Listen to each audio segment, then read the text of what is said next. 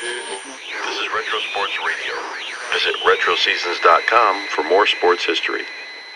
This is Norm Van Brocklin of the Philadelphia Eagles. In a few moments, I'll tell you about my greatest sports thrill.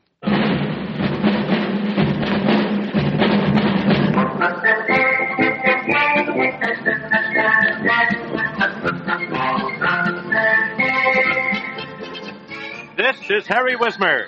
What you're about to hear is a transcribed story of one of pro football's outstanding players and an event our special guest, Norm Van Brocklin, considers his greatest sports thrill. And Norm himself is here to tell us all about it.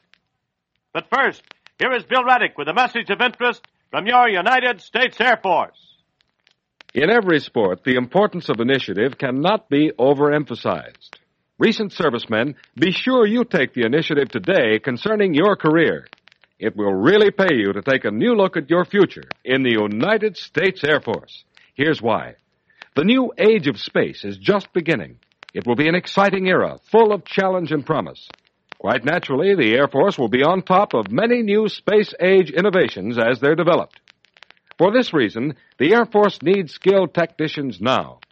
If your specialty is needed, and it may be, you'll have an important job with a guaranteed future. You'll find the Air Force is anxious to advance you according to your abilities. Remember, your service gained skills are more important now where the age of space is now in the United States Air Force.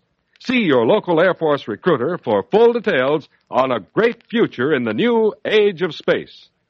And now, back to Harry Wismer. To many people who have been there, only two unforgettable events have taken place in the history of the Los Angeles Coliseum. This is the stadium which has accommodated such spectacles as the Olympic Games, a nine and three tenths 100 yard dash by Mel Patton, an earthquake which shifted 90,000 fans six inches towards Santa Monica, and an escaped lion that was stalked by hundreds of deputies. However, by general acclamation, one of the two greatest events was the cross-field sprint at a 1952 pro football game by Marilyn Monroe against the wind. The other occurred in a game involving the Los Angeles Rams, and more specifically, Norm Van Brocklin, their second string quarterback. The Detroit Lions were leading three to nothing in the first period on October the 29th, 1950, when Bob Waterfield, suffering one of his rare off days, was replaced by his lanky, freckle-faced understudy. Norm Van Brocklin was nervous. He fumbled twice and passed wildly. But the Rams rallied around their sophomore relief quarterback and at halftime had built up a 24 to 10 lead. For the first time since he joined the club a year earlier, the Dutchman came into his own. For the first time, he stopped being a pale reflection of the gifted Bob Waterfield. The second half went like this. 31 yard pass to Elroy Hirsch. 43 yards to Glenn Davis. 30 yards to Tom Fears. 42 yards to Bob Boyd, all in one period and all for touchdowns.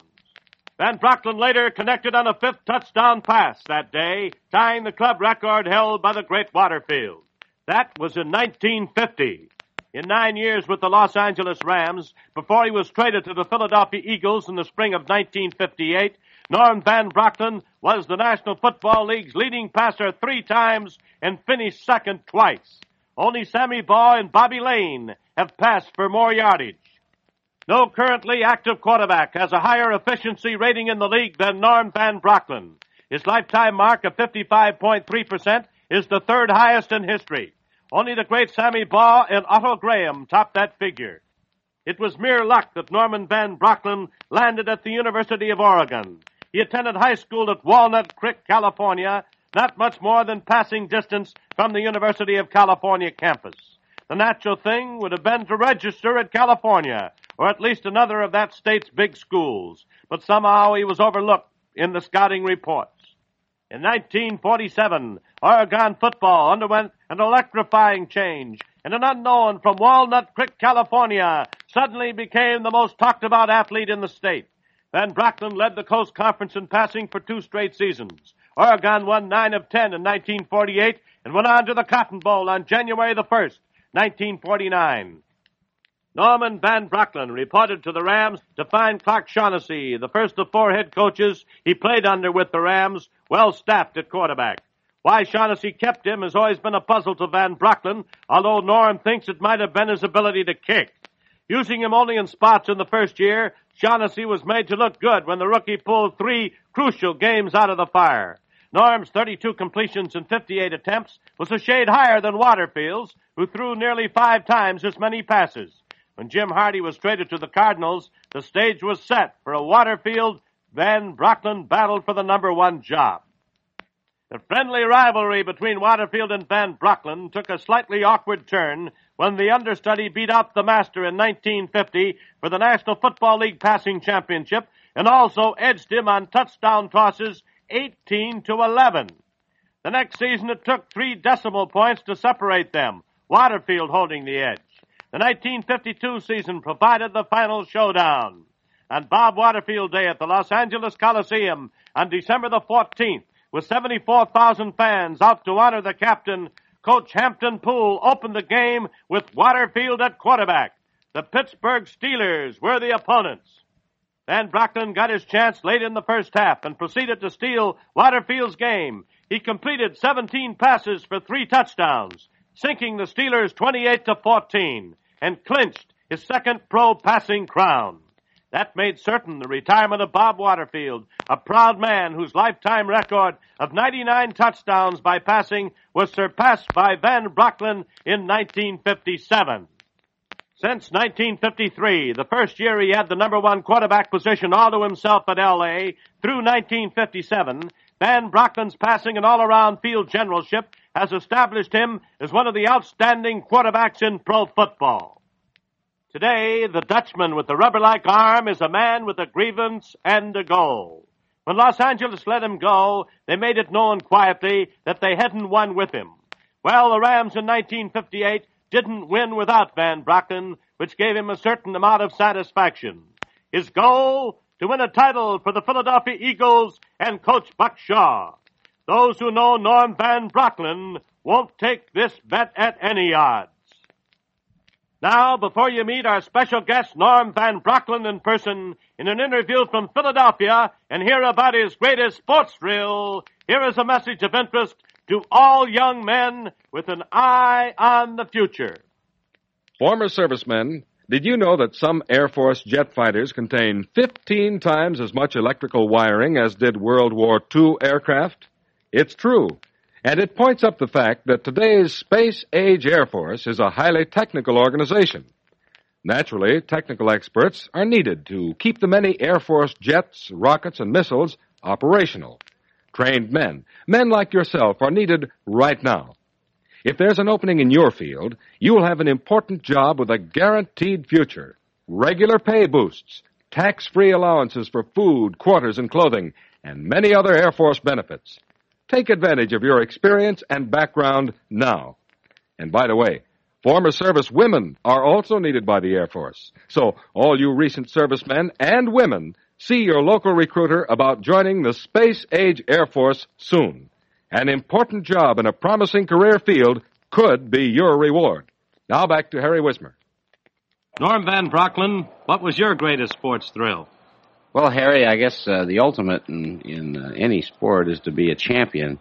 Back in 1951, when we were fortunate enough to win the Western Division, when I was playing with the Los Angeles Rams, and we played the uh, Cleveland Browns back in 1951 for the championship, and we came on and won the ball game 24 to 17 in the last couple of minutes, and uh, I was fortunate enough to throw a pass to Tom Fears to beat him. In my opinion, Harry, that was my greatest sports thrill. What was the big difference in coaching that you noticed the most when you made the jump from the collegians to the pros? Well, in college ball, we, we only had about six passes we threw, and we only had about, oh, 15 or 20 running plays. In the summer of 1949, uh, Clark Shaughnessy was the coach of the Rams, and if you know the history of Clark Shaughnessy, he's a bug on paperwork and drawing those X's and zeros.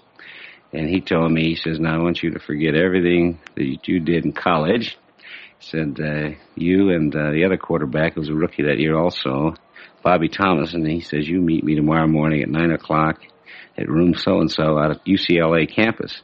So we went out there and for two weeks all we did is study football. And at the end of about 15 minutes, he lost me, and I didn't come through for about a month. And I, they have a glossary of expressions here in pro ball, and they do more with the game than uh, I had been used to in college, and it, it was quite a jump for me. Do you recall the first game you ever played with the Los Angeles Rams? I sure do. Since I was a little kid, I always read about slinging Sammy Baugh. And the first ball game I got in with the Los Angeles Rams, the coach told me, he said, no, I'm going to play Bob Waterfield today, and if he doesn't get a touchdown the first couple of times uh, he gets in there, he says, you're going in there, kid. So I said, okay. So Bob didn't move the ball club, and the first play I was in there, I was real nervous, and I fumbled the ball from center. The Redskins recovered, and the first play Sammy Baugh threw for a touchdown, and we were down seven to nothing. Uh, fortunately, we were able to come back and win the ball game, but I feel very good about Mr. Shaughnessy having confidence in me and putting me back in there. Norm, as the quarterback, do you run the team in the field, or do you take suggestions from your teammates from time to time? We do both, Harry. I get my best uh, suggestions from ends and tackles and centers and guards and remaining backs. Uh, they're the fellows that tell you how the fellows playing them over him. If a tackle's charging real hard, why usually that would indicate that we get trapped. And if he's playing soft, why we feel we can double team him real good and go off tackle, for, say. Or an end come come back and tell me, give me a corner, give me a post, give me a hook. Or I've got a pigeon over here want feeding me today and things like that. Those are the kind of things that go on all the time in the huddle. Norm, does a quarterback ever change a play from the time you leave the huddle till the ball is snapped at the line of scrimmage? Yes, we have uh, several audible. We call them audible signals. Uh, we give them audibly on the line of scrimmage. Uh, some ball clubs use uh, colors and then a number, and some ball clubs just use names. The Rams used to use names and colors together. Uh, with the Eagles, we use numbers. I'll give you an example. Uh, we we were playing the Chicago Cardinals here in Philadelphia, and they were shooting seven men at us, and they came in there and got us. Next time I came up there, and they they not only shot seven, but they brought a defensive halfback up there, and I said, "This is getting a little ridiculous. They're shooting everybody with the coach up here." So I rubbed off an audible signal, swung the two remaining backs, and Peaks, uh, Clarence Peaks, our fullback, was fortunate enough to get through the line. I popped him a little short pass, and he ran all the way for a touchdown. There was nobody left. They gambled on getting me before the receiver got off the line of scrimmage. Norm, is there a game in your pro career you wish you could play over again if you had the chance? I sure do. In 1955, we were playing those same Cleveland Browns for the championship out in Los Angeles. We had two weeks to get ready for them. As we went on the field, I would have sworn we were going to beat these guys real good, and we went out and got beat 38 to 14. And I had five passes intercepted, and that night I, I never felt so badly in all my life, and it was probably the most embarrassing day I've ever spent, especially when about 50 million people watched it all over the United States. Norm, what is the funniest thing that ever happened to you on a football field? Well, the funniest thing that ever happened to me on a football field took place in Philadelphia in 1950. We were playing uh, Philadelphia Eagles. I was then a Ram, and the World Series between the Yankees and Philadelphia Phillies were on, and we played over at Municipal Park instead of Shibe Park or Connie Mack Stadium, and uh, there was about 15,000 people in that great big stadium out there, and we came to town 6 and 0, leading the league. And uh, the Eagles had a pretty good football club too, and uh, they had a middle guard by the name of Piggy Barnes, and Piggy was tearing our center up pretty good. Art Statuto from Notre Dame, and he kept hitting this Statuto, and he's half knocking me down and doing a good job on Statuto. And we came out of the huddle one time and lined up. And Statuto said, if, "Piggy said, if you don't quit throwing that forearm, he said, I'm going to knock your teeth out." Piggy had a rubber mouthpiece and then he pulled it out and he says, Go ahead. He says, Somebody already beat you to it. Thank you very much, Norm Van Brocklin of the Philadelphia Eagles.